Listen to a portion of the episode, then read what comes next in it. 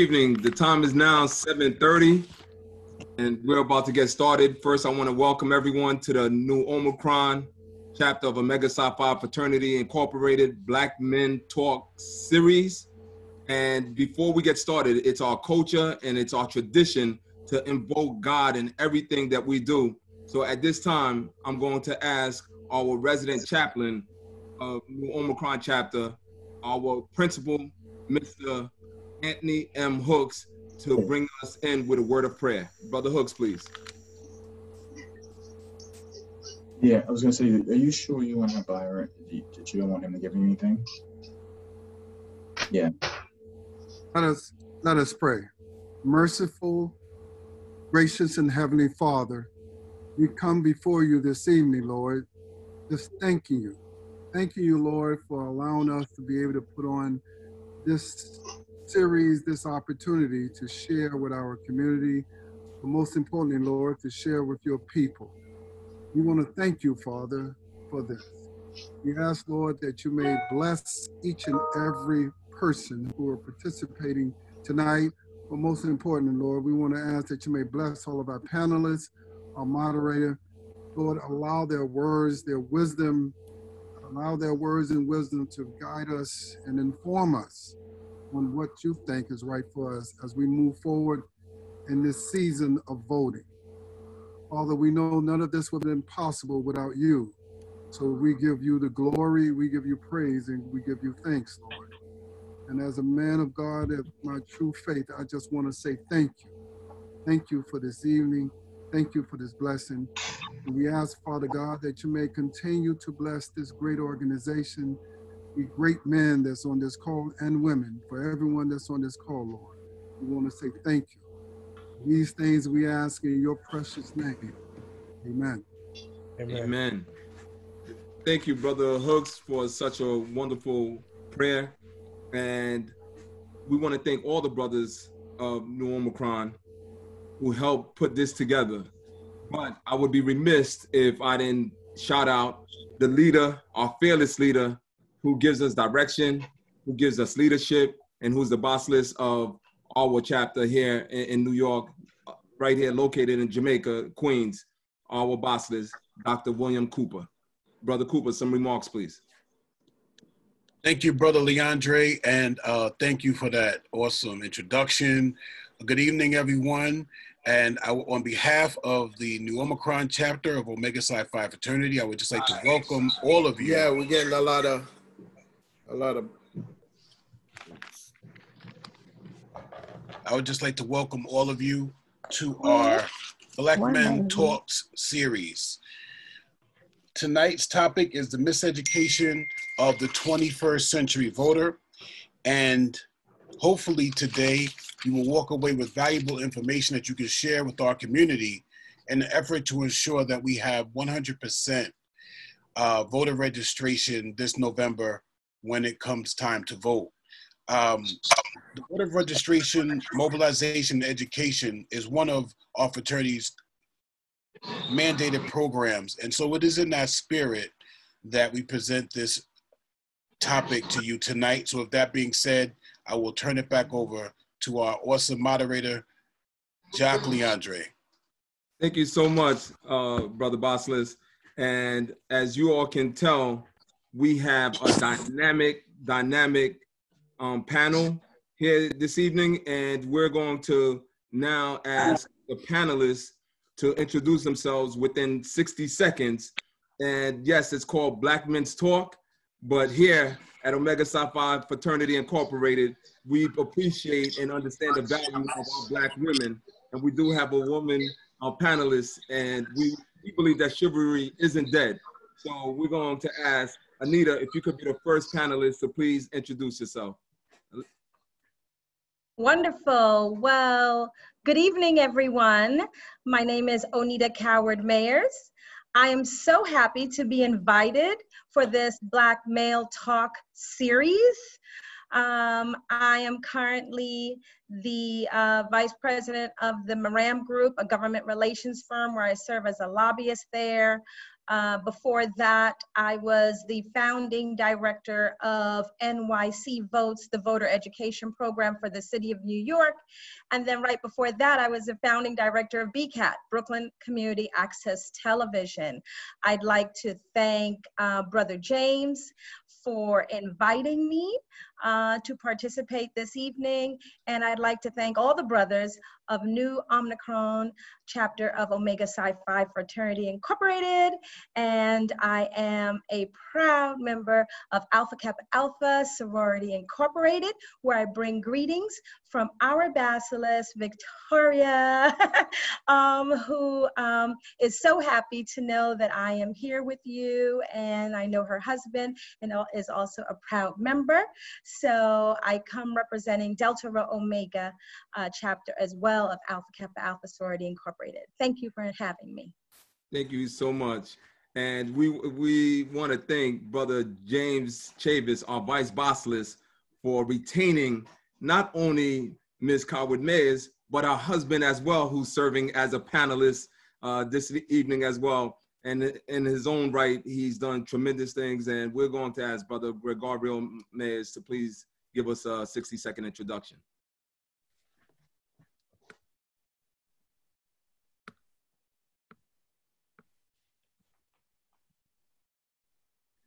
Uh, oh, great. Now I'm muted. All right. Thank you so much. Good evening to the brothers of Omega Psi. Uh, Jack Leandre, it's good to see you again. uh, thank you for your leadership and Brother James Chavis um, as well. Um, I look forward to this dialogue. Again, um, quick 60 seconds. I'm an attorney and a professor at City University of New York. I have been uh, doing elections and campaigns for many years. Um, prior to that, I had uh, eight years as a senior advisor in City Hall to Bloomberg, uh, the Bloomberg administration. Um, and I look forward to this panelist and look forward to providing some good information. Thank you. Thank you so much, sir. And our, our next panelist, well, we have two panelists who hail from the mighty Nu Omicron chapter uh, here uh, and his name is Naaman Jones. I, I, believe Naaman has a compelling story to tell and, and, and, background. So Naaman, I know it's a lot, but I need you to do it within 60 seconds, sir. Thank you, bro. Uh, Naaman Jones, a proud member of Nu Omicron chapter of the Mega Psi Phi Fraternity Incorporated.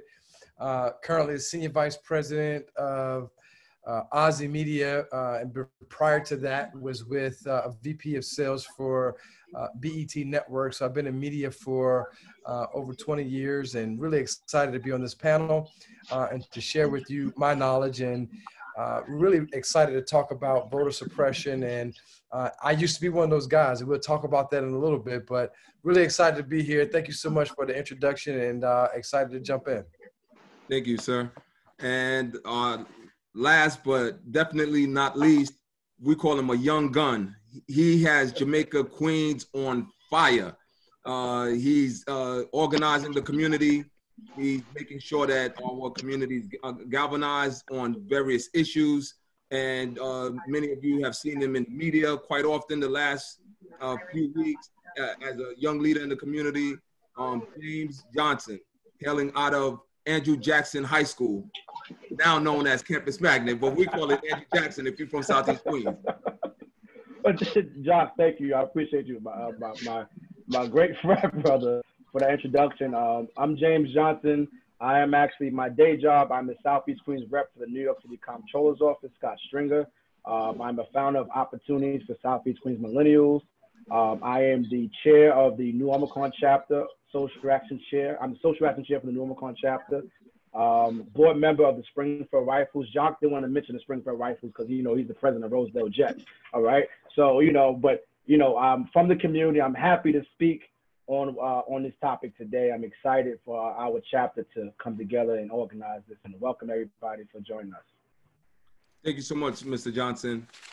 Well, we also have with us the congressman from the fifth congressional district, He's hardworking. He actually was on the call a little earlier, a Congressman Gregory Meeks, but he had to run out, duty called, and and cast uh, a couple votes. And as I'm back. Know, he's been on the front line uh, fighting for our community and uh, fighting against Mr. 45. So uh, he should be joining us after he casts his vote. And um, I don't think he needs any introduction. So we're, we're going to get started. When uh, our congressman comes back, we'll revisit our He's congressman. I'm back. Oh, he's back. See, he's always on time. Go ahead, congressman. Yes, sir. Let me just take a minute real quick. I'm delighted to be with the brothers. Uh, this is uh, something that I think is significant for our community. Uh, the brothers coming together. Uh, we'll talk later on because I'm also focused on getting the Divine Nine. It's something that we have to do for our people. I just came back a few hours ago from Atlanta, Georgia, where I was at the funeral of the late, great John Robert Lewis. And it really was inspirational for me. And it lets us know that we've got to continue the march.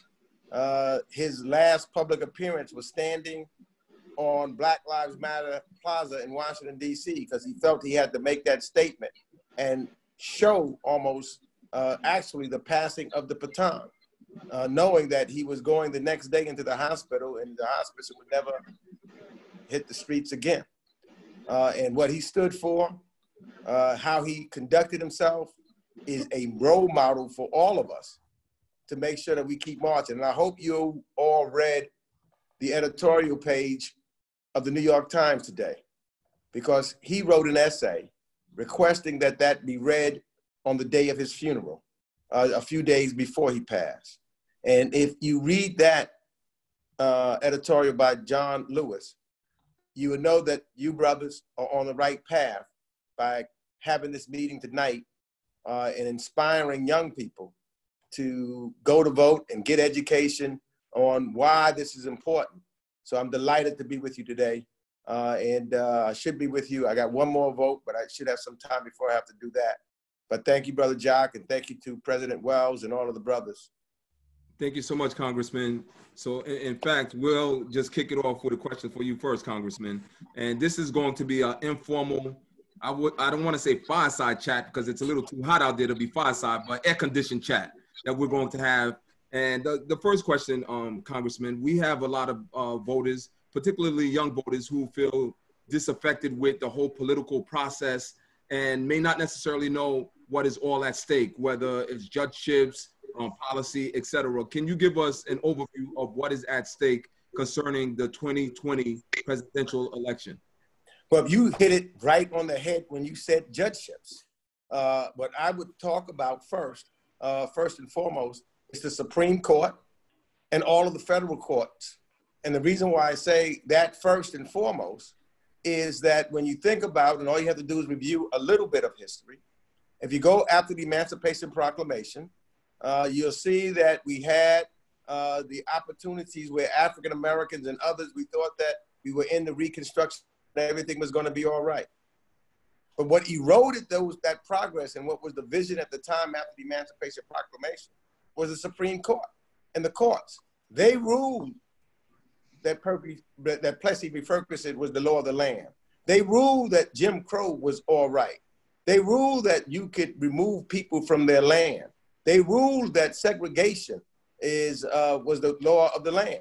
And for almost 80 years, it stayed the same until what? The Supreme Court and the courts started to rule differently, to change the face and the direction that this country was going in. We're at that crucial point once again, uh, where uh, if this current guy who is in the White House uh, gets another four years, he will get another two, maybe even three Supreme Court justices, which can roll back, because we've seen what they've done, rolling back voting rights uh, already. Rolled back when we talked about affirmative action, it was the courts that rolled that back. But I'll close on this. You know, John Lewis put his life on the line for us to pass civil rights and voting rights. And you see this president, even today, talking about trying to delay the elections and do other things and hoping that he would get the courts to support him. So if you're talking about housing discrimination, if you're talking about education discrimination, if you're talking about uh, economic discrimination, all of that is on the line because a lot of that will go and be litigated before the courts. So the number one issue I tell my young brothers, it is not, you know, in your lifetime because these next judges will be your judges for the next 50 years and your children's lifetime. So it is important that we go out to vote uh, and for nothing else, understanding that the judgeships are on the line. And I close, the country's on the line. You know, oftentimes you hear me say and others say that this is the most important election of our lifetime. Well, this time it really is. Because if you look at everything that this current guy, you know, and I believe we have to evict him. He's a guy that lives in public housing at 1600 Pennsylvania Avenue who needs to be evicted. If you look at what he has done to all of our international relationships, to all of our domestic and way that divided us domestically, Barack Obama was dynamite today uh, at Mr. Lewis's funeral. You will know that this is indeed the most important election of our lifetime and we've got to get out to vote like never before. Uh, thank you, Congressman. Um, the next question will go to Mrs. Coward Mayers. We know that you are credited for creating and launching several civic engagement firsts, including New York City's video voter guide, New York City Voter Awareness Month, and the New York City Youth Poet Laureate program. Um, what recommendations would you give to community activists uh, uh, who are interested in uh, introducing a new voter into the political process. Jelani has a, a chapter up in New York. Thank you very much for that question. And I just wanted to address our congressman and to also give uh, my condolences to you as well as we are all uh, mourning the loss of this great giant. Uh, but at the same time, we stand inspired by his life. And I think that's why we're here. And I know definitely one of the reasons I'm very proud uh, to be here this evening is because we know we stand on his shoulders and we have a lot of work to do that he um, has given us so much. Um, now, I, am very happy to say that I have served uh, in a capacity where I was able to make certain impacts. Um, one of the first things was Voter Awareness Month. Uh, that was uh, back in 2008, which was giving an opportunity for there to be um, a structured time within the year where right before election day, before the voter uh, deadline, to make sure that there were voter drives all over our city. Uh, this program that was started then, and I'd say at that time that we launched it, we stood with the wife of Medgar Evers College, the daughter of, I mean, of Medgar Evers, and the um, daughter of Medgar Evers when we launched this program. So it was really, really impactful. Uh, and what that did was it inspired then a national movement to do National Voter Registration Day, which we've basically led for many years. And then New York came back and wanted to do a student version. So we have a student voter registration day uh, that allows you, you know, to have a, a, a, structured mechanism to go into high schools and to present to um, seniors and those coming of age and registering them, giving them civic lessons and having community groups come in and do that. Uh, and this administration has continued that. So I think there's opportunities and we're talking about young people to go in and let them see not only their teachers, which is great, but they see them all the time, but to let them see the faces and the community that they can identify with and, and tell the stories to them and register them on the spot. And we registered thousands and thousands of students in a single day. So I that's something that we can continue to do. And yes, uh, we did the Youth Poet Laureate program, which was a voter themed spoken word competition. The point of that really is, is we have to go and meet the students where they are what are their interests, and creatively bring in um, voter uh, awareness, voter registration, get out and vote messages, census messages. We have to bring it in the forum where they are. So I would encourage us to make sure that we don't look at our youth population as just one population because there's several segments of the youth uh, population and to make sure that we uh, meet them with uh, creative programming that speaks to what their interests are. And we know that these um, that they have a lot of students i mean a lot of interest and stand for a lot. And it, uh, we see it already now with the social justice movements that they are in the in, in leading in this effort right now. Um, and and that is something that we have to galvanize. So we have to continue to support our youth we have to sometimes know to follow them not necessarily try to lead them but to follow them and and I'm, glad you made that point because it's a perfect segue to uh, a question for our next pan- panelist, um, Mr. James Johnson, who happens to be one of the youth on this panel today. And um, Mr. Johnson, just in the conversations you've had with your peer group, what are some of the, the issues that you feel, or, or what are some of the barriers that you feel prevent young people from getting engaged and being enthused about this whole political process? Um, well, some of the barriers I've seen um, young people talk about, my peers, let me say that, is uh, the instant gratification, right? Now, it could be a good thing. Actually, uh, my frat brother Joel, he actually said it, um, that instant gratification might not be a bad thing necessarily, but young people kind of want to see stuff happen right away. They don't really want to go through the process and see, you know, if you do this, if you do that, you know, this can happen. They, they kind of want it right there, like, a, like, you know, making popcorn, right? Um, and they don't understand the process a lot of times. And on the flip side, um, when they don't understand the process, they kind of get, uh, you know, uh, kind of, I think, ostracized, you know, a lot. Pretty much, you know, if you don't process, you understand what's going on, you want anything your way. Um, on another side is that I feel that, well, a lot of young people feel that they're not, um, the people that are in in positions aren't really welcoming to a lot of young people that are asking questions, that want to get involved, that want to know what's going on, and it's kind of that's a that's an issue. There's no real um, that's that's one of the main issues I've seen in Southeast Queens or just in over and over across the city is that young people kind of want to get in right at, right then, but there's a process that they have to kind of take their time and learn things, and young people want to get in right there, and the elders are like, you know what, we're going to teach you this way, that way, and that kind of can turn people off. from mean, work. You know, so, way. what have kept you steadfast in this process and, and on the battlefield and and politically motivated? I see the vision. Um, I understand the needs of our area, of our community. Um, I know that politics, well, government is connected to community, and community is connected to government.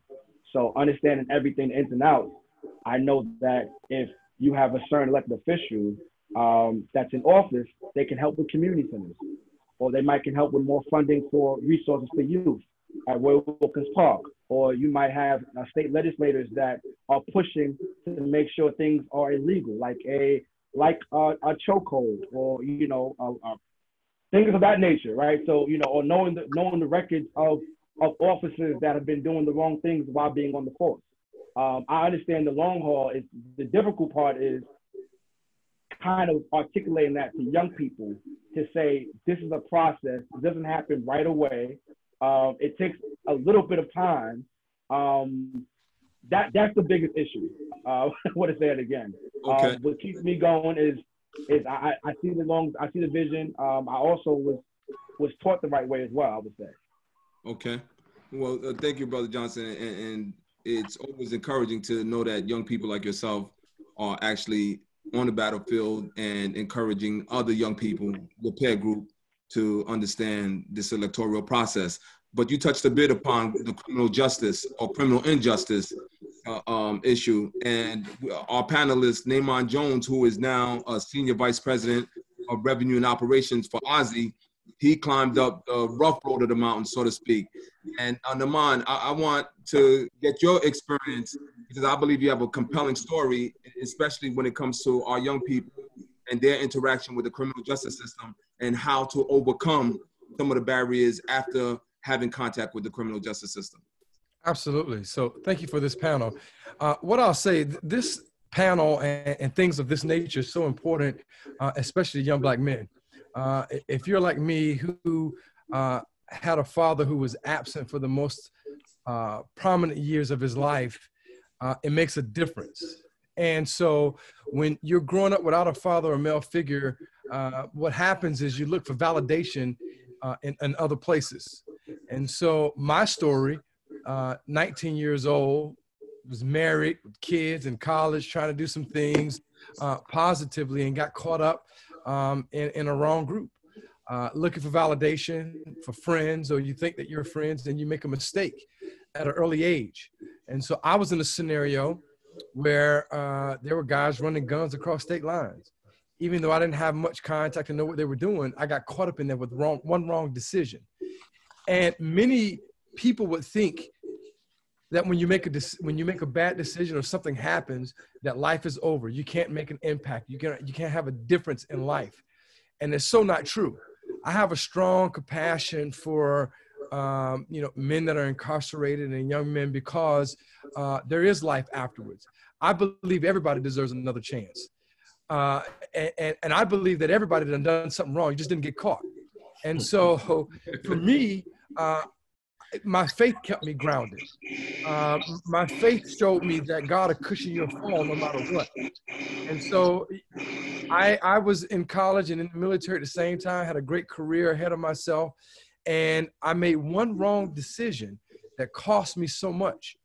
But I didn't allow that to stop me. I didn't allow that to, to hinder my process and hinder me to progress forward. I was determined. Uh, I, I, saw the things that were around me. I, I, saw the people that I were growing up with. They were either dying or, or going to jail and and staying in that in that capacity. They weren't exposed to much, and so uh, getting involved in ministry and getting involved in my church and um, just having some people, some real strong black men, to tell me that there is life afterwards and that you can make a difference, you can make an impact. I started mentoring young kids. Um, I started doing things throughout the community that helped. And what's amazing about that is the same folks uh, that convicted me to be a convicted felon were the same folks that I ended up helping to be elected because I am in the marketing business. And, and so it allowed me to see that individuals will, will pimp what I, what I call pimp your gift, right? They saw that I was gifted in certain areas. So the very ones, I mean, I'm talking about prosecutors and, and individuals running for, you know, city council and uh, you know, one of my really good friends, uh, Louise Lucas, uh, I helped them get elected by creating their campaigns and, and pushing forward their marketing campaigns to get them elected. So in my mind, that told me that, that I was valuable. And so one of the things I speak about when I even talk to young men that are even incarcerated or what have you is you can make it. Uh, you know, I have a degree and I, I've matriculated in my career to make a difference in the, in, in the community. But more than that, you know, disenfranchised means being suppressed your right to vote. That's what disenfranchised means. Well, in the state of New York, eh, which is one of many states now, once you come out of your convicted sentence or once you finish your process, you can vote. You have a voice. And many people that's been in trouble uh, don't believe that they have a voice. And that's the, one of the misconceptions that we have amongst especially young black men. They don't believe that their votes, their vote counts. They don't believe that they have a voice. And so, you know, I stand here today to, as a living witness that uh, God will cushion your fall and you do have a voice and it's major. And so I've been voting. I've, I've been heavily involved in the political arena. Not only can you vote, you can hold an elected office. Um, you can do many of the things that you think you cannot do uh, once you complete a sentence or once you finish, uh, you know, whatever that process is. So I have a strong compassion, especially for young black men who have been convicted, uh, you know, injustly, right? They're in, they're they're in prison for something they didn't even do, and so I have a strong compassion for that. I'm just grateful that God allowed me to to be where I am now, and uh, I'm going to keep pushing forward. Well, Brother Jones, uh, thank you for so much for the courage to give that testimony because many of us in certain um, uh, you know circles we we don't want to talk about the test we just want to give you know, a, a, testimony. You actually tell us about the test that you've been through and, and, God using your gifts to be able to speak to our young people. And, and I felt that your, your testimony needed to be heard on this line because unfortunately in our community, our young people run into law enforcement more than they should, right? Absolutely. And with that, with, with that being said, sometimes it takes someone who's been through a process to be able to reach someone who's going through a, a, a process. And we want to thank you for uh, for just having the courage, man, to talk about your truth and and and where you are. Uh, appreciate you on that. The next the, the next question, we're going to bring it a little bit more local because 2021 in New York City is going to be unprecedented. I mean, historic. We have in 2021, we're going to have a new mayor because of term limits, a new comptroller.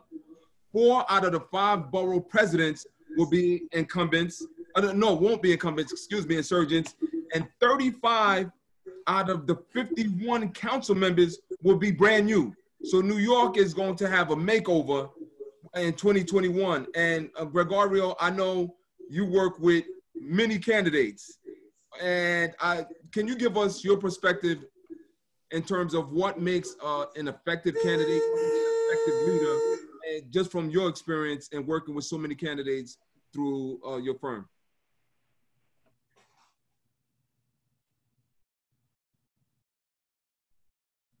Great. Thank you so much, uh, Brother Leandre, for that question. And uh, before that, let me just uh, bring greetings to our congressman. I didn't wasn't on earlier to say you know welcome, and also my colleague Senator Leroy Comrie. You know, greetings. I see him on. We've worked together for many years while I was in in, in government. Um, to take that question into into context, you are right. I have noticed a trend um, in the last three or four years uh, last year, I won two judicial races. The year before that, I run. Uh, I, I won a race interest in in Coney Island, in Brooklyn, and Bay Ridge. Um, Mathylde Frontus, Haitian American sister, won by 56 votes. And that was very interesting because the dynamics dealt with Russian Jewish community, it dealt with the Asian community, and um, brother Naaman Jones talked about marketing, and one of the things that we did was to really reach out, and we found that identity politics is really changing. Um, the demographics are changing, as you talked about the city council seats. I think another trend is what I used to consider the base, which were the, and it still is, but it has diminished to some extent, which was the faith based institution.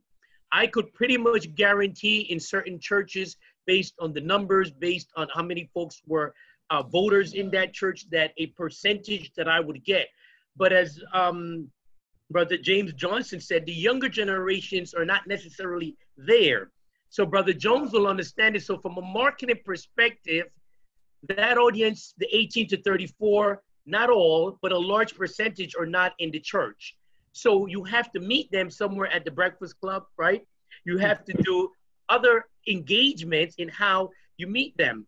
And I think what was tradition in terms of baseline Democrat, small d Democrats, I think there's a seismic shift as we saw what happened in Brooklyn and in Queens with the DSA, the Democratic Socialists. And what I found from on a college campus is that a lot of the young students feel, and a lot, the 18 to 34, I can vote for you if I like how you stand in a particular issue, even if your politics are is, is, is much more conservative. Um, so what we have is not the traditional way. So next year, as you said, Jacques, the third, those 35 seats, and Tip O'Neill, former speaker, and Greg Meeks certainly know that of the House of Representatives, always said all politics are local. So this forum is very critical uh, to have Brother uh, uh, uh Johnson on. It is good to galvanize and get that 18 to 34, then the 35 to the 60 voters on, because with the seismic shift, a church, average church person, 64 year old, may be looking at a 31 year old candidate, right, with different views and different political ideology. And we're going to start to see that. You are right. By 2021, the borough president race, there'll be younger, Some will be not so younger, but they're coming from a different culture. They're coming from a different philosophical and ideology, ideological view. And we have to adjust, we mean it as voters, as residents, to either engage them or to show our power that we can vote them in or vote them out, but we have to be part of the process. So in closing, in, in summarizing that, as someone who's ran many campaigns and continue to do so, um, I'm seeing a shift. We had a race in Brooklyn that I was involved in, in Bed-Stuy, the 56th Assembly District. Young lady, African American, my client won against a Jewish young man in Bed-Stuy, die Bed-Stuy. The Jewish white candidate won, hope you're sitting down, won every ED in Marcy projects. That's Jay-Z projects. Every ED, there were four. He won every ED because he went there. He talked about Black Lives Matters. He talked about hip hop. He talked about ICU. And he's a 30 something year old white male. So I'll close with that to put that in context as Bed-Stuy and other neighborhood has to change. The vote was 6,000 to 5,000. How did someone five years in that community gain so much vote and got black artists to come on his team? I'm saying trend will happen in Queens. You will start to see that in the Bronx. You start to see that in other places. Uh, thank you so much. And, and that's really eye opening when you think someone can go into quote unquote Jay Z's housing development and, and, don't look like the community and actually get a block of votes. And speaking of block voting, how do we in our community form a block? Because it's always well the you know the voting in uh, Southeast Queens is really high, but I don't know necessarily if they see our votes as a block. They may see a lot of votes, but there's a difference between a block vote, correct, and a lot of other votes, just a whole bunch of other votes scattered. Yeah, yeah, no, absolutely. And that's what's really changing because the block votes a lot would come and Congressman Meeks can speak to that as well from from the faith base, right? So there's certain demographics where you know as a block, for instance, in Crown Heights, where the Hasidic Jews will vote as a block because historically they will always vote from a, in, in, in, a block. Um, largely, some will divert, but largely, whatever the rabbi said, they'll vote from a block. Absent, absent strong community organizations, absence fraternities organizations, sorority organizations, um, it's harder to come from a perspective to as a block.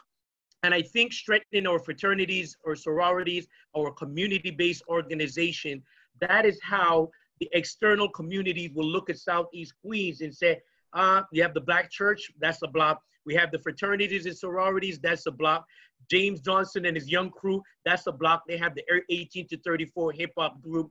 And, and, and that's where the block will start to come. But you're right, because if you don't, if you no longer have that block, you will start to see the dismantling, mm-hmm. right? Okay. Where the opponent will able to pick and choose and put one of each other. And that's potentially what will start to happen. Got it. Um, Con- Congressman, um, at, at this time, do you think that our community has the political maturity and political discipline to form a block, stick together as a block, and vote as a block. Unmute him. I think that the last election showed that southeastern in southeastern Queens we did. That's why, starting in 2021, Donovan Richards will be the next borough president of Queens County because folks had someone that they could believe in, a young man, he's only in his 30s, so you talk about young folks, that's now will be the borough president of Queens. And if you look at the numbers, especially in Southeastern Queens in the 5th Congressional District, we had the highest turnout mm-hmm. of the state because there was somebody that they believed in. Now, that does exactly what I heard the other speakers say is right, though we understood that you cannot just go to the churches anymore.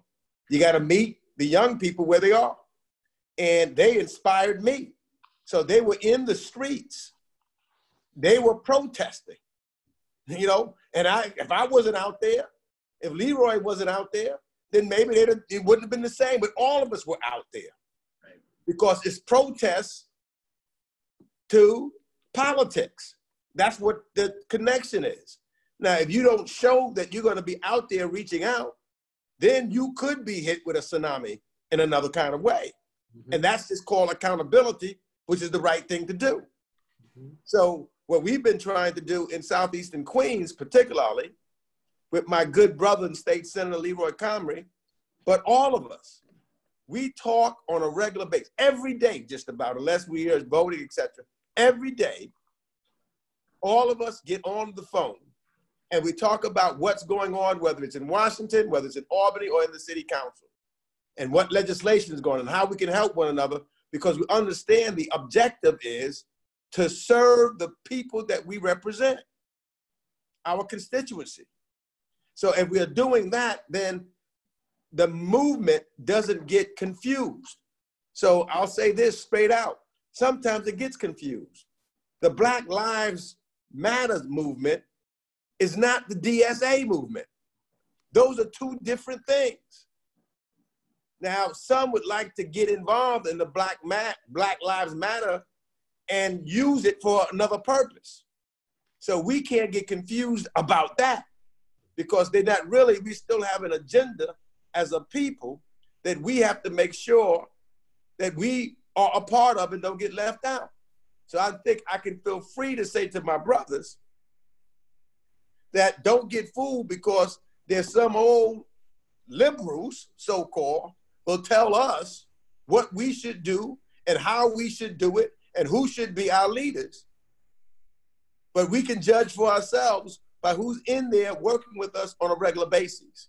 And if we do that, even in the black church, some young pastors are kind of come along to energize and get the young black folks back in the church or get them into another you know religious institution.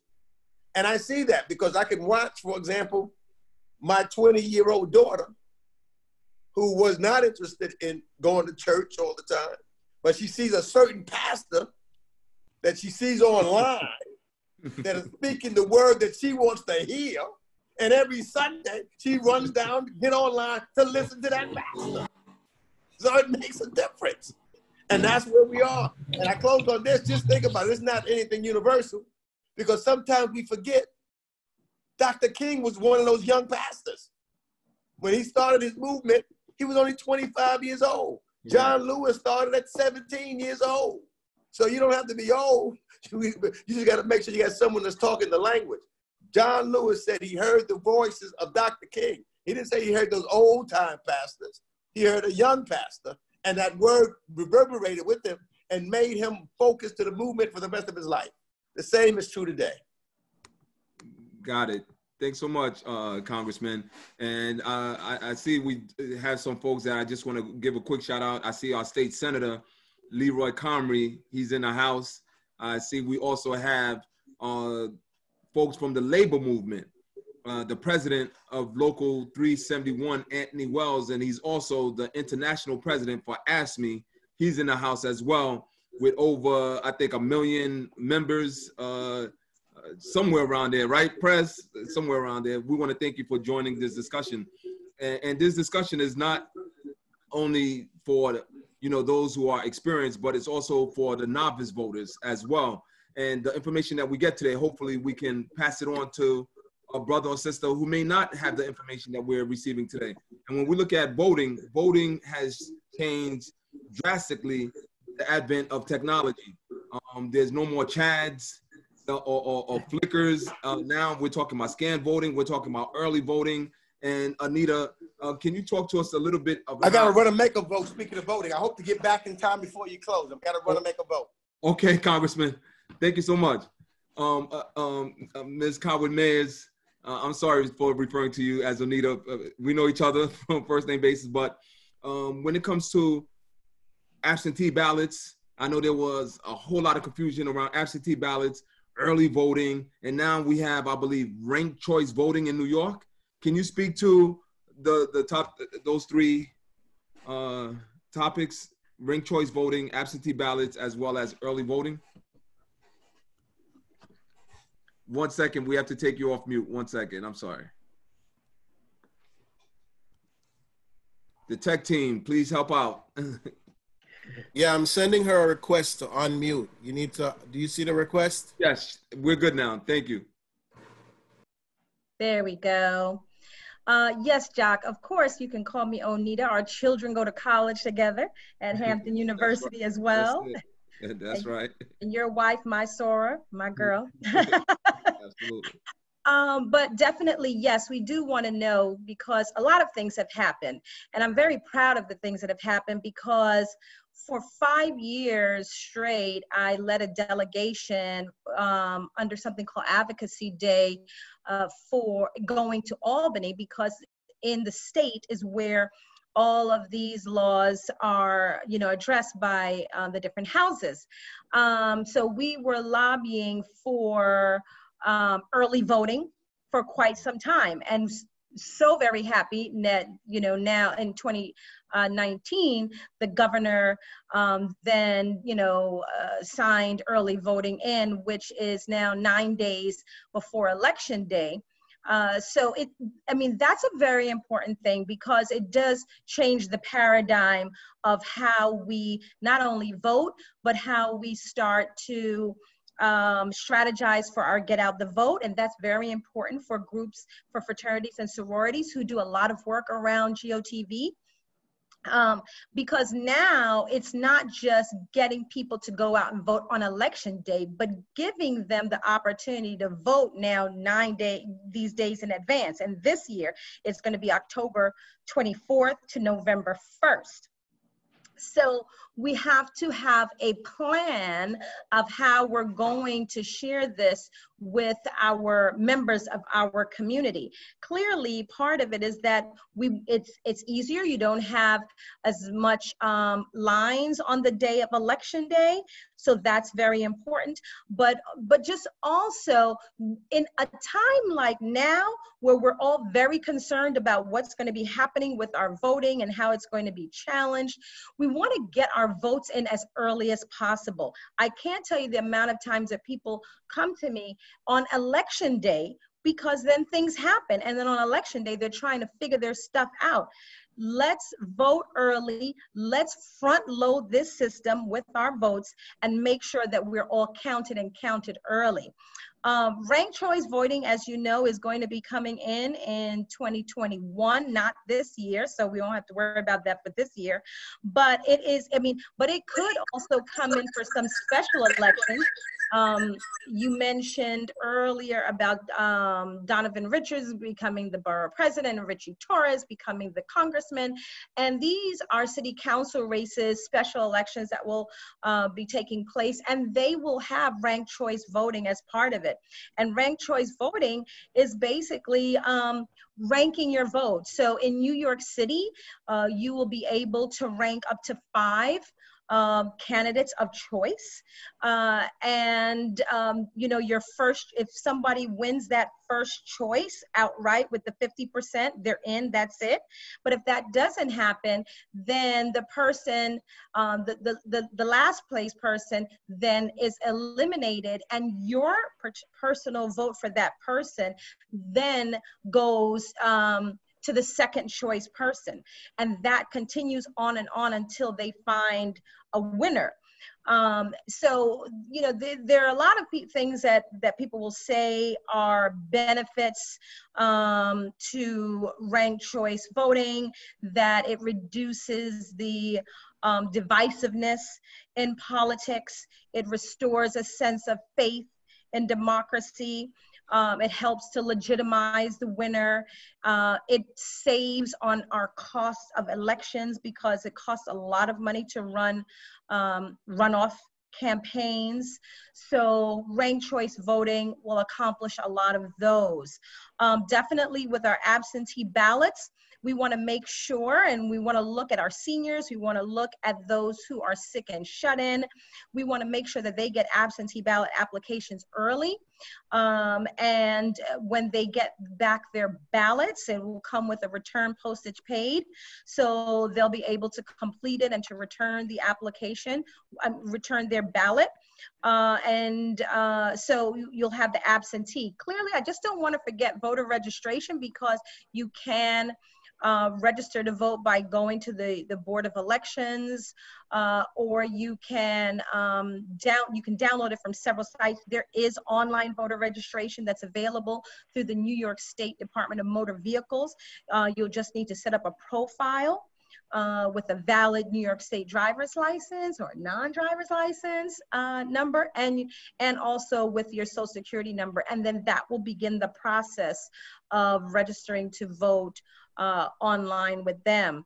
And then, of course, we're going to get to election day. And when we get to election day, we really want to make sure that people do some homework before and that's part of where we can help the community. So let them know that they can see their ballot in advance. So you can go to the board of elections website and look at what your ballot is and make your decisions um, early.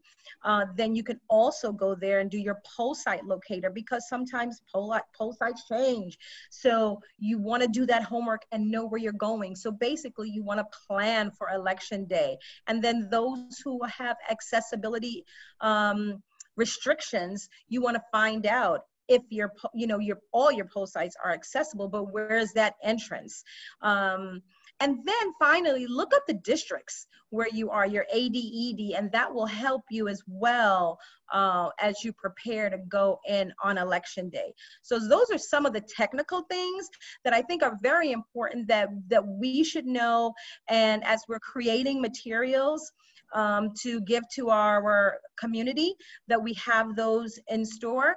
Um, also, we want to tell people not to go wearing um, too much campaign paraphernalia because there are restrictions around that as well. Uh, and, and, and while New York State, you don't have to have an ID, I always say have your ID. Um, so, you know, I, I, I, raise a young black man and my husband and I make sure he doesn't go anywhere without an ID. So you should just have your ID on you. So there's certain things also that are cultural to how we do uh, voter registration and get out the vote in our communities that we need to be uh, prepare our young people and all people for. Um, we, we, we care a lot for our older population. And we have to make sure that they understand if they need affidavit forms if there are things that we can do to help them uh, to prepare for election day we should put that as part of our plans for our gotv so those are some of the things that i would offer.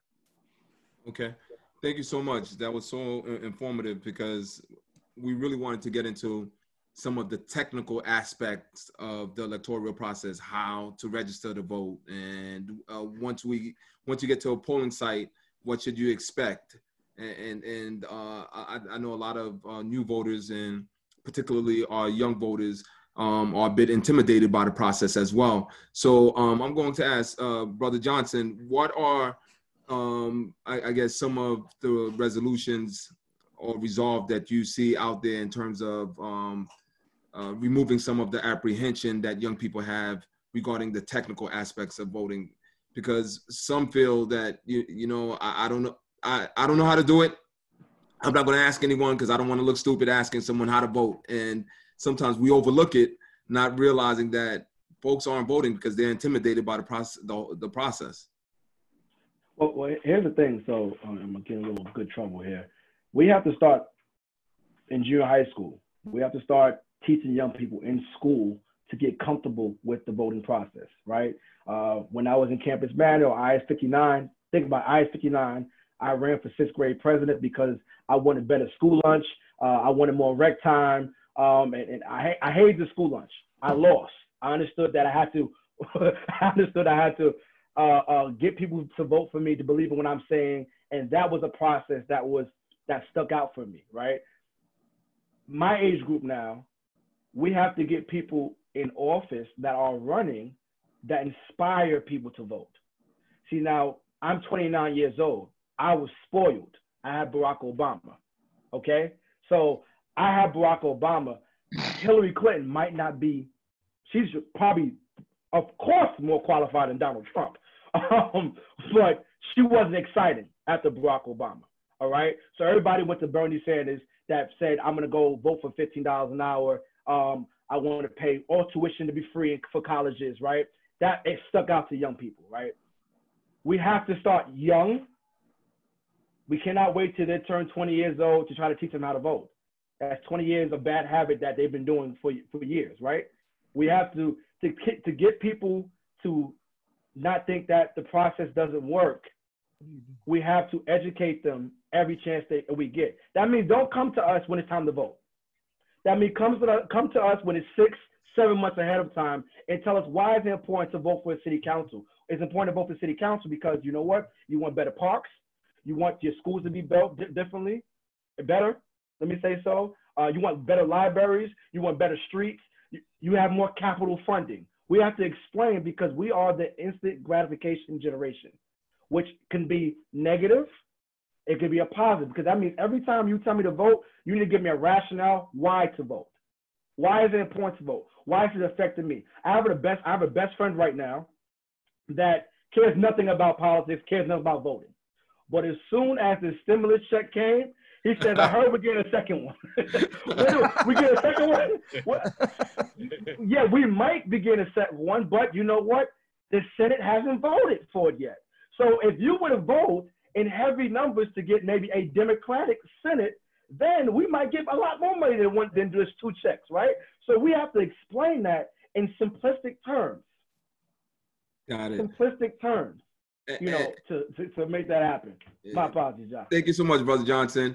Um, Mr. Mayers, yes. In, in your role as a consultant, um, do you groom any candidates, uh, you know, ordinary community activists that come to you and say, hey, you know, I'm interested in, in running for politics? And, and what does that look like? Absolutely, I do. I actually would not take on a, a, a client candidate um, until they go through that process, that civic education, because sometimes you have folks who have good ideas and who have, you know, uh, in their hearts to make a change, but the basic fundamentals of civic, three branches of government, three levels of government, how does the city council work, how does the community board work, they don't. But they're quote unquote activists. So you are right. So I go through, as a matter of fact, a series of workshops and training as the professor that I am in terms of creating a, a lot of modules um, one is called electability, what it would take to get from point A to point B for you to be elected. One is called competitive edge. So these are seminars, just as an example that I do in how do you get to a competitive edge and then understanding the election operation and the process. What does that take? So those, th those are some examples of what I do, but every candidate, every client, well, one of the reasons why I'm so successful is because we work in advance. Brother Johnson said it earlier. So for now, my city council candidates and my judicial candidates have already signed on now, and we are working through the process. So what does that mean? It means October during Halloween, they'll be giving kids Halloweens and they'll be talking to those parents. November, they'll be cutting turkey. They will be at those civic centers doing what it needs. And holiday time, they'll be giving out toys, photo op, talking to parents, talking to young people, that is the kind of stuff that I start in the head of kids. What are the issues? They'll be going to block association meetings early to listen, to understand what are some of the concerns of the neighborhoods uh, that the neighborhoods have. So yes, I certainly do that because I think is can is disastrous um, in not doing so. And you're right, a lot of them. How do you prepare to answer questions that the 18 to 34 year old will have. And I keep going back in terms of segmentation. I was a marketing major before law school. So, what policies and issues are interesting to the 18 to 34, the young them, certainly are not to the 35 to the 55, who's already working, has a home established. And then the next leg are those who are the, the senior citizens, 62 and over, retiring, which we know 62 is young.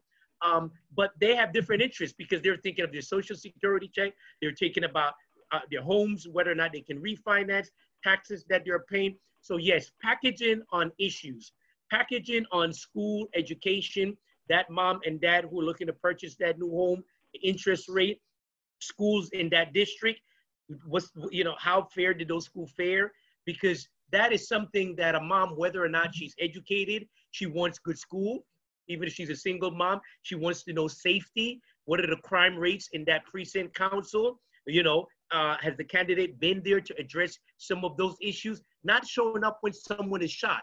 What bothers me a lot is everybody shows up when a killing or thing happened with ideas. Same as the police. The police shows up after the fact, right? We have to be proactive in our voters and how we choose who comes to us to say vote for me and where have you been lately how how much do you know of our communities what is your plan for pre-k what is your plan for moving forward with the education of the colleges in our district right so that is the kind of stuff that i do because what we have is gentrification is making a lot of changes uh, new immigrants that their views and their policies are not the same as ours, and they're living next to us. So again, what would be traditional is no longer. Got it. Got it. Uh, I want to touch on uh, uh, another aspect that uh, is like the elephant in the room. Money has a lot to do with politics as well. And it appears that the communities who are in a better financial standing or, or footing tend to do better politically. And uh, uh, additionally, it appears sometimes in our community that we do politics before we do economics. And in other communities, they do economics and then they do politics to protect their economics. So that with that paradigm, what would you recommend as a community we should focus on first? Or they're not mutually exclusive, they could be done at the same time? Question is for me? Yeah. Yes. Yeah, I absolutely.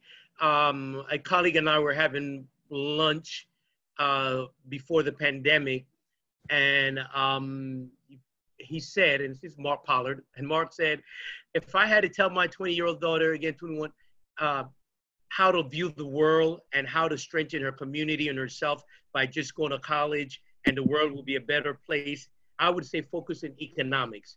So, and, and we laughed, and, and he asked if I agreed, and I said, yes, I do. So, yes, having, we're in a capitalist society. You can't run from it. Um, um, having that base and that infrastructure is critical.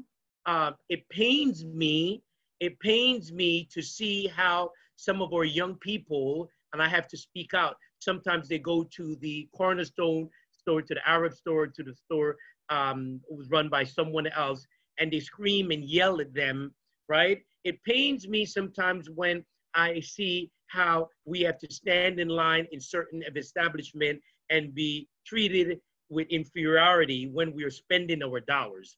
So that said, economics is, is, is first. It's important. It's not about just getting that job. And you're right. You know that. You know. You know what they says. The dollar, how long it stays in the black community, how long it circulates versus the other communities. So I would say, like anything else, um, that we don't necessarily have to go take monies from developers if you're a candidate. But if your community is rich and has small businesses that are strong, you know, MWB local law one was I was the chief architect of that. When I got to City Hall and I saw different neighborhoods, the Asian community, the Indian communities, who were getting most of the contracts at the school construction authority.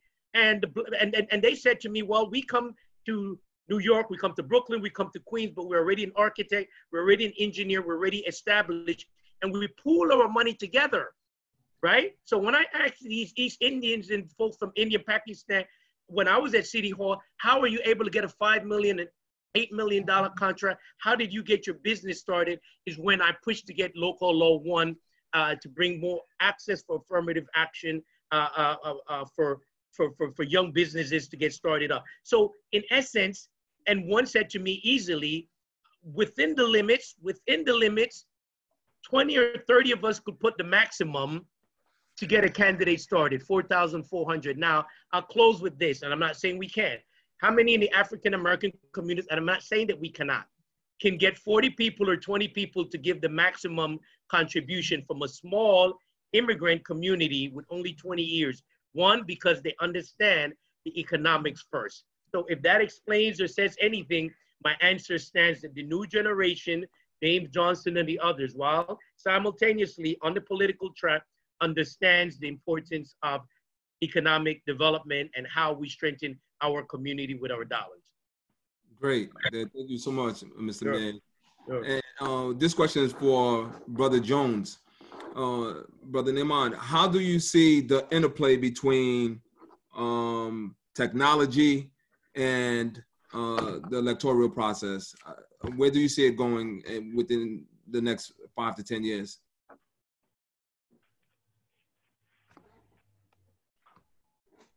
Yeah, uh, technology is the forefront of it. I mean, I think uh, with social uh, media happening right now and the wave of technology with, uh, you know, the pandemic has even enlarged it even greater, right? When the pandemic happened, we were already on social. We already had this technology in the forefront of us. Uh, when the pandemic hit, everyone's working from home. Everyone now has top of mind technology in place. And so when you look at the facets of what's taking place today, I think uh, it is the forefront for the voting process right now, uh, especially when you have a president in office that uh, wants to try to push back the election and wants to have all these different issues with uh, mail-in ballots that, are, that he claims it's going to be uh, invalid and so forth. I think technology is going to make a major play, uh, especially in the younger demographics. That 18 to 34 year old demographic right now, it's going to be key. So I think it's um, the direction that it's going the next five years, I wouldn't be surprised that it's all, um, you know, electronically done, uh, even from your own home, eventually. And I think we'll get there real soon. Uh, it's showing us right now, even in a time of a pandemic. Look what's happening right now. You know, in, in my day-to-day job, where I'm pushing out uh, different technological issues and, and products and services from major clients like a Coca-Cola or a Ford or or Walmart, P&G, et cetera uh, where I'm used to being in front of them and I'm used to conducting meetings, uh, you know, in front of them in their office. And, and we're talking seven figure deals that now everything is being done electronically, done from your home right? So it makes a major difference. And when you talk about that aspect from seven figure deals monetarily, and you look at the political arena, it's not much different, right? And so from the, the political arena, I see technology being on the forefront from fundraising. I see technology being on the forefront from voting processes. And so when you look at what's happening, I mean, uh, your major players like Facebook, Twitter, Instagram, they're not hiring uh, marketing folks and sales folks. They're hiring engineers to build out technology or build out infrastructures to support what's happening from political arenas, from what's happening from um, preventing uh, voter fraud, from preventing um, hacking. So I think the technology end of things right now is going to be critical uh, to the success and the future of our company, our country. Okay. Brother Leandre had another point, if I could just add quickly. Please. Um, I wanted to add in terms of us supporting our elected officials, which is what other communities certainly do better to some extent at times. Um, I know for a fact that there's certain communities that I would go to and they would say, Gloria, tell me what you need. They go back in there and they come back and they said, it is done. My point is, is again, we don't, our leaders work hard for us, um, but we have to educate our voters that, that Congressman Meeks or, or Leroy Comrie, and they're not paying me to, to say this, that we should have the community structure in place and Jock, you understand that in James because we just did that yesterday to say to our leaders because we did a fundraiser yesterday. We support you and we know what it takes. So therefore, you can count from organizations such as the Black Church. Um, if are 1,500 members in that church, can you imagine everyone giving a simple 2,500 with 15? What that math will be? So Congressman Meeks and Comrie and all the other Queens elected official should know for a fact before election year that they can guarantee that. But we have to educate. I had one candidate said to me, someone gave me $25 and called me every week and said, what are you doing about the park? What are you doing? I gave you $25. like, like it takes 4,000, it takes anywhere to do campaign literature. It, the budget that I say for my candidates you know, old mail-in, now is digital. One could spend sixty thousand dollars just alone on mailing, and and and if that doesn't come from the community, um, and then it has to come from somewhere else. It has to come from developers. It has to come from somewhere else because it costs money. But if we educate them to understand, particularly if there's matching fund, what that $100 does, you know, times eight, the value that it does, that that elected official can turn and say, You've empowered me. Lastly, when folks look at the contribution campaign donation list, they would say, no, I'm staying away with Meeks. His community is tight. Look at his donors list. I believe it was Tish James because someone said to me last year, so forth. There were 300 senior citizens that gave $20 each. And they said, we have issues that affect you in the senior center, and we can't do much with our social security check, but we three of 300 of us have 20 or $25. That speaks power. Got it. Got it. Thank you so much for that. Um, I see we have our congressman back. Thank you. Uh, is that your last vote for this evening, or you have a couple more? Oh, one more left? okay. Well, well, this uh, question is for you, Congressman. Um, historically, the labor movement um, has played an integral role in electoral politics, whether nationally or, or locally.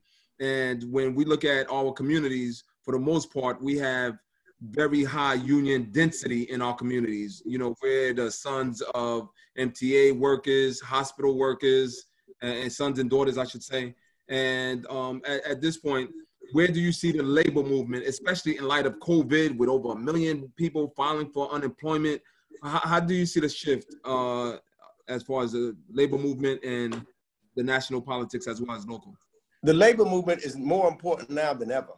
I heard you talking about technology. We just had a hearing up here uh, yesterday in the Judiciary Committee uh, where they had all of the heads of all the CEOs, whether it was Zuckerberg or uh, Bezos, they all were here to testify. Mm-hmm. And you look at what the so-called essential workers are getting paid, mm-hmm. it's not any money. Yet they're not allowed to unionize. We need to unionize them so they can get their incomes up because those that were able to stay at home,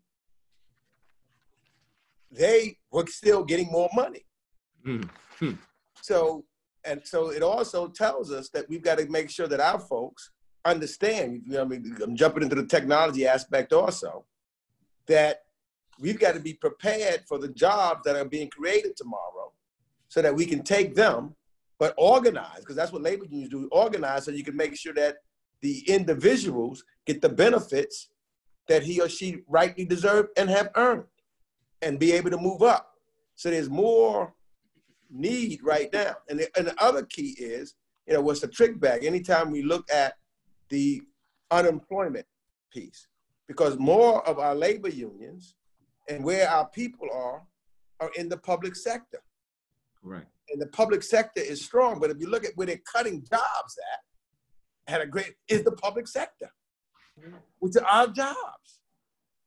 Uh, and if, for example, right now, my brother Leroy Comrie and the, my colleagues in the state legislature and my colleagues in the city council, we're fighting with Mitch McConnell and the other guy at 1600 Pennsylvania Avenue because they don't want to give any money to cities and states to pay for the deficits that they've drawn up and mm. so if those monies, those funds don't come, then all my brothers in labor that are in municipal governments, those jobs are going to get cut. And we will be further unemployed. And these are the decent, good paying jobs that government provides. But those jobs are never included in the projection. They talk about private sector. But we've got to talk about more, not only private sector, public sector also, because that's where our folks are and we've got to fight. And then we've got to make sure that we have the right people in public sector who's not trying to ship out the jobs to someplace or somebody else at our expense. And those are the middle class jobs that our parents that you talked about had to help put us through school and the college and education. So all of that and the changing of this economy is happening right now, but we've got to be on top of it because folks in the hotel industry, the airline industry, the rest of our industry, some of that's going to change because business, uh, my brother just talked about it earlier. They may not be flying back and forth. And you used to have a lot of business travel that caused and created dollars in the economy. So if they're going to be zooming, these industries are going to hurt and change. So we've got to try to stay ahead of where it is and where it's going to be tomorrow economically. Lastly, I just that economic piece I just caught on too. then I got to do one more vote. Um, we got to make sure we own our own communities. You know, I look at what's going on. All we want is the jobs. We got to own, and we got to have access to capital, and we've got to make sure that we've got our attorneys and our accountants that look like us. That's what other communities do to stabilize these buildings, these, these businesses. And one of the things that we're working on right now, for example, we've got banking deserts now in southeastern Queens. So where do you get the capital from? So we're fighting to create some minority depository institutions have the wherewithal to get the deposits in there that they can't live. You know, sometimes we say they're not successful. They can't live on just um, uh, deposits on regular checking accounts because we live paycheck to paycheck. Mm. So you put the money in today, you take it out to pay the bill tomorrow. So there's no money for the bank to lend. So here's where protest leads to politics. So I'm working on a bill right now with Senators Mark Warner,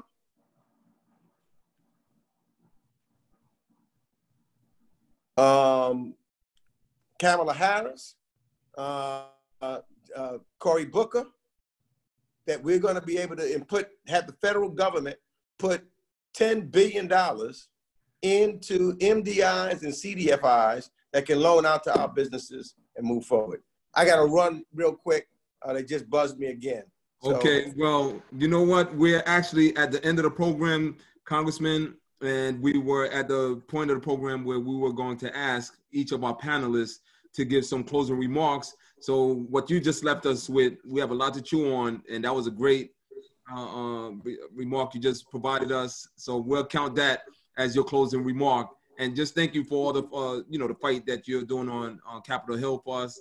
We know these last four years haven't been easy, and hopefully the next four years brings something a little different. Thank you, brother. Thank you, everybody. Good to be with you. Thank really you much. Thank you and uh, our remaining panelists, we want to thank you and give you an opportunity to give us uh, a 60 second, we like the 60 second stuff, 60 second closing remarks. And all of our guests who are online, please do not leave. We opened up in prayer. We'd like to close out in prayer, and we have some announcements that we'd like to give you as well. So we started, you, you know, our queen was first, and we're going to ask our queen of this panel to to start uh, her closing remarks first as well. One second. Uh, I think we, uh, the tech folks have to unmute.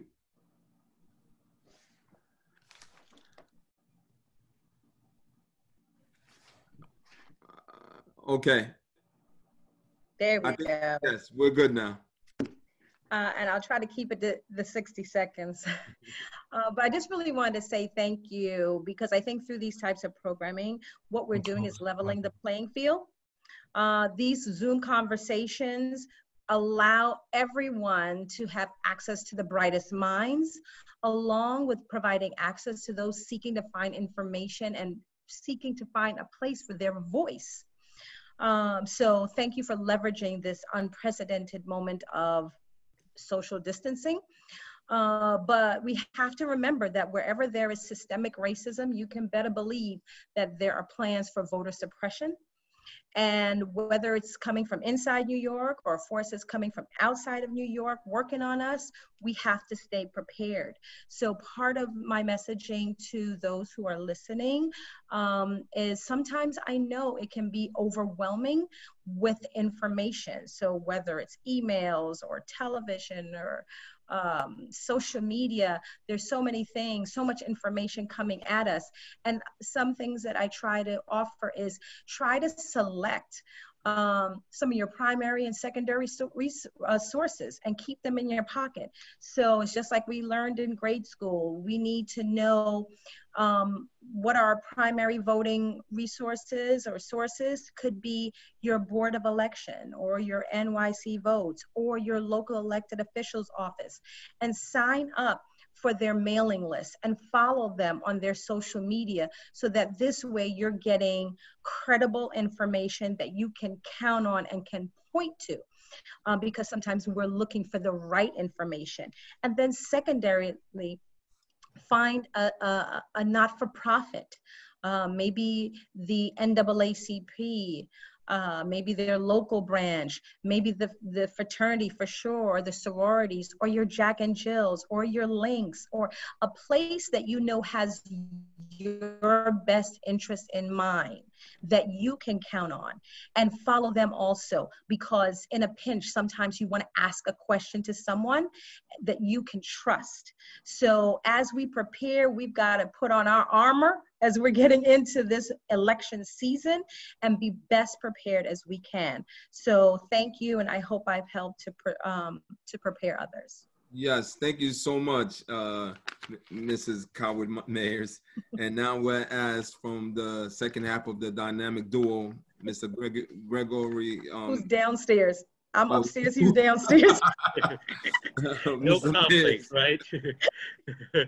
Good, thank you. Um, let me just say thank you again, Brother Jacques Leandre and uh, the brothers from Omega Psi and James uh, Chavis for um, giving me the opportunity to share to lend some of my uh, expertise and knowledge and experience um, with you because uh, without education, without empowerment, a community is empty. But since we have strong men on here and strong women, I see listening on, listening in. Um, you know the phrase, you know, a man's house is his castle, and that goes for women too as well. Your queen is in here. You do that to protect her if we are men and your community is not your castle, you don't own your community, you don't have any rights to it, how do you protect your wife and your children?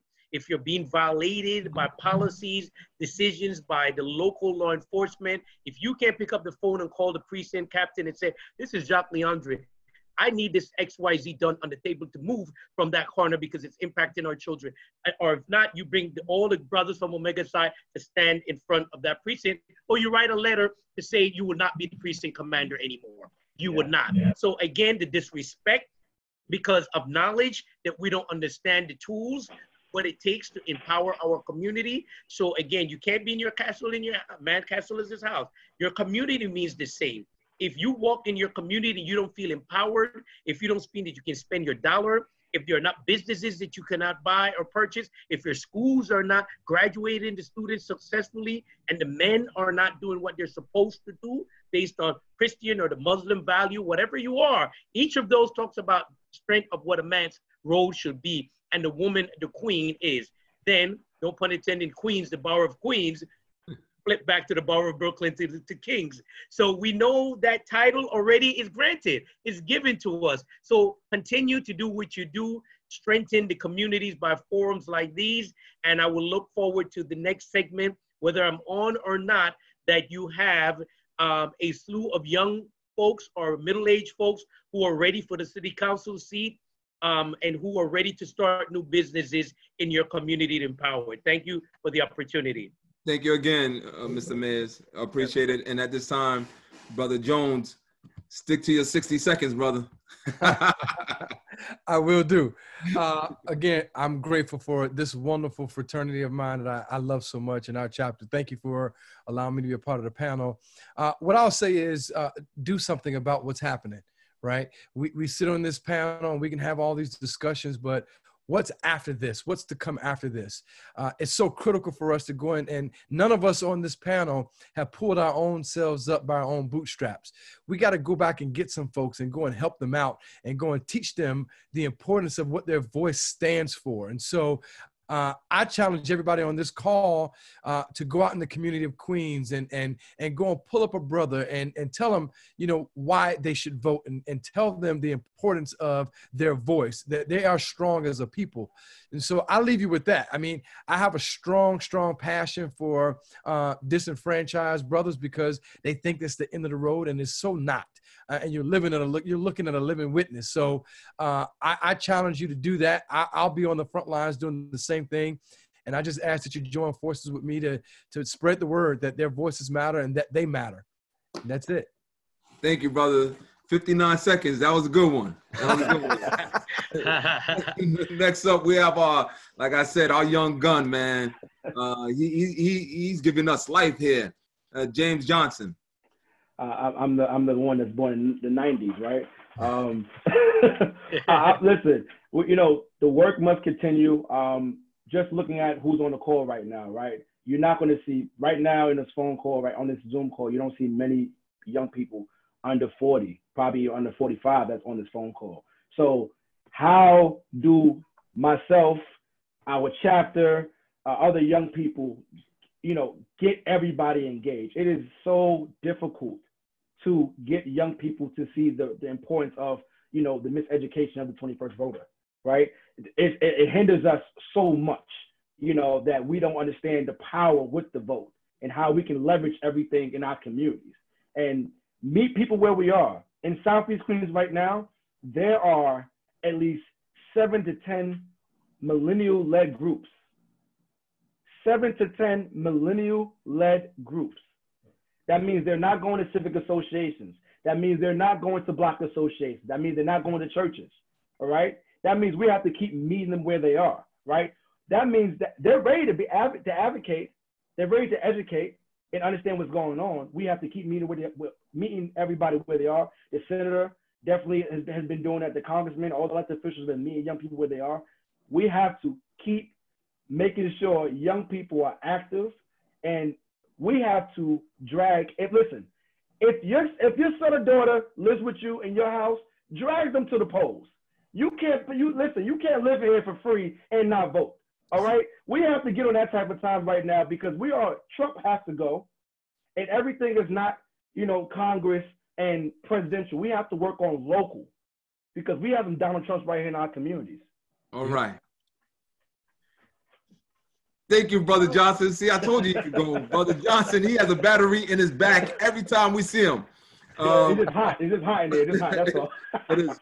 We're, we're, we're, we're, at the very end, and I would be totally remiss if we didn't get remarks from our vice Basileus, Brother James Chavis. If you could bring us some um, brief remarks, Brother Chavis. Yes, thank you, Jock. Uh, thanks to everyone for attending tonight. Um, Brother Basileus said it best in, in his greetings. Um, and and um, I want to thank the panelists uh, who, uh, on a Thursday night, you could be doing something else, but your expertise will lead you here. Um, and so, thank you for lending time. This was a busy week, and it's not over yet.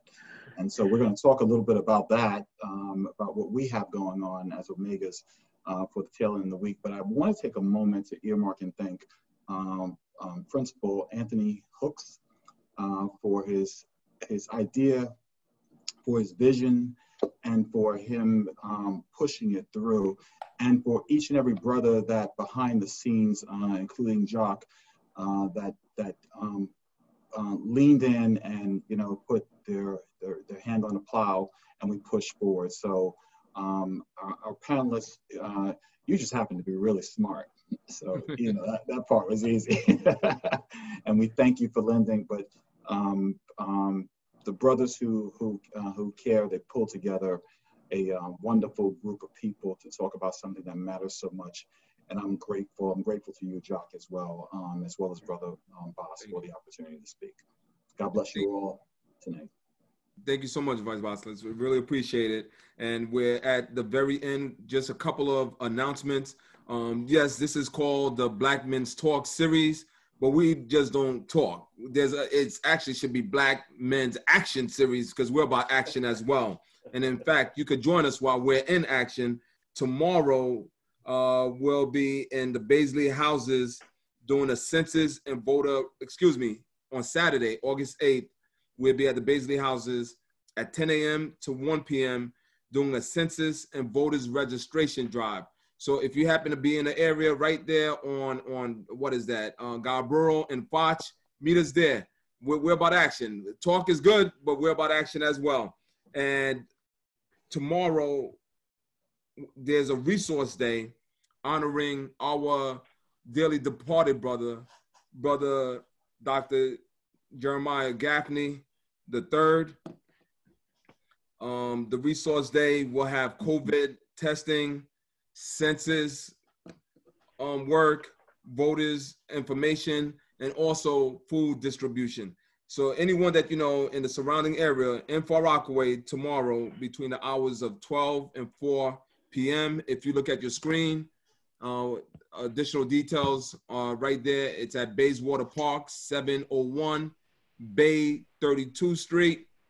Um, again, honoring our brother, Dr. Jeremiah Gaffney, a, a man that stands as a giant uh, regarding the work that he's done in the community, and and he's been there for us when we had our family tragedies, and we need to be there supporting his his son and his family as they keep the legacy of Brother Gaffney alive. And we would love to see you there. Again, COVID, COVID testing, census work, voters information registration.